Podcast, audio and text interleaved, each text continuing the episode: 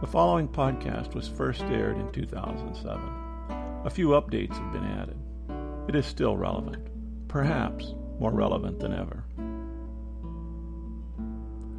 Love trips. Yes, that's right, love trips. It refers to those trips like we retired folks take to see either our children, grandchildren, or our parents, people we love. Trips that usually require us to line up take off most of our clothing, and watch what we say. Trips by plane. Trips that can take little time and yet span many miles. Trips that people who live in the industrial world now accept as rather common. Trips that, though not pleasant, the results. Ah, the results are invaluable. Time with the ones we love. We wouldn't want to give those up. But now I'm told we must. This is Retirement Talk. I'm Del Lowry. Love trips is a term I came across in a recently released book entitled Heat How to Stop the Planet from Burning. I heard the author, George Monbiot, interviewed on the CBC. He sounded brilliant, and the topic, climate change, is something that most of us are now acknowledging as a true problem. The interview was enlightening, and then he hit on love trips. Of a sudden, my wife and I were all ears. Now, my wife loves to visit the grandchildren. We just spent three weeks with all of them rotating in and out of our house, and before they had even completed their stay, my wife was talking about our next time to get together. She was talking Christmas, or perhaps Thanksgiving, just a few months. She plans at least two visits each year, with hopes and discussions about our daughter and family moving closer by so that we might see them any time we wish. There's something about blood. When we raised our children, we tried to visit their grandparents once every two years. It was a long drive from Alaska to Iowa. We made it a few times, and then moved on to the quicker way, the airplane. Forty years have passed. Now the airplane seems natural, and the number of trips has quadrupled. Today's mobile society demands distance and travel for college education and job placement. Children are very likely to buy houses far from home.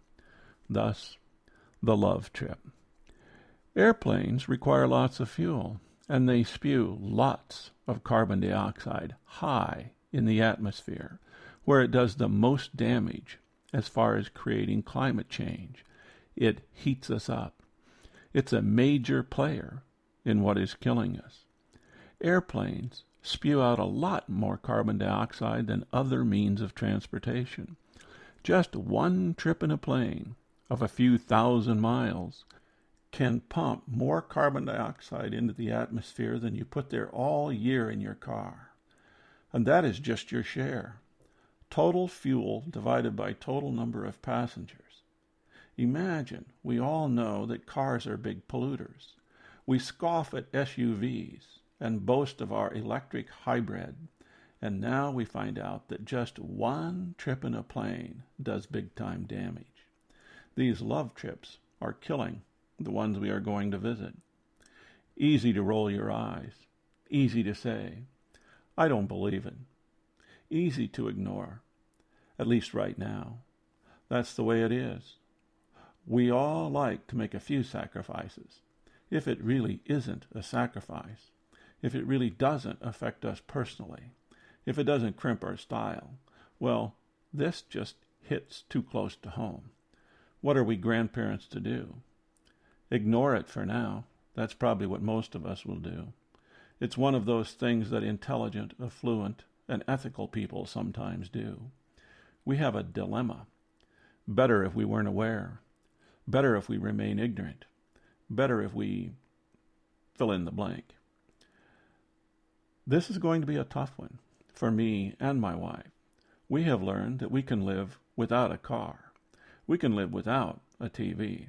We can live without many things, but living without visiting our children and grandchildren? But if our trips to see them are really destroying the very earth they depend upon for life, we have little choice. This is going to require a lot of education and convincing. Plus, that, who is going to tell or persuade the airline industry that they must close up shop? Just think of how the tobacco industry lied to us for decades. Imagine the power of the airlines industry. I'm sure the damage that love trips bring will be mocked and debunked big time. I have a feeling that this is one that is going to have to be forced upon us. Of course, as the world heats up, as it is indeed doing, we are going to be forced into changing many of our ways. Perhaps this is just the tip of the now melting iceberg.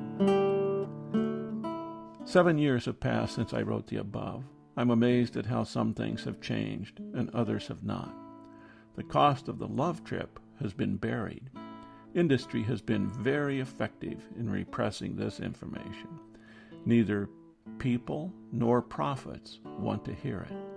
The price of flying has gone up to cover fuel costs and increase profits. The contributions that flying makes to our weather change has been ignored. How much longer? This is Retirement Talk. If you have questions, comments, or suggestions, contact Del at retirementtalk.org.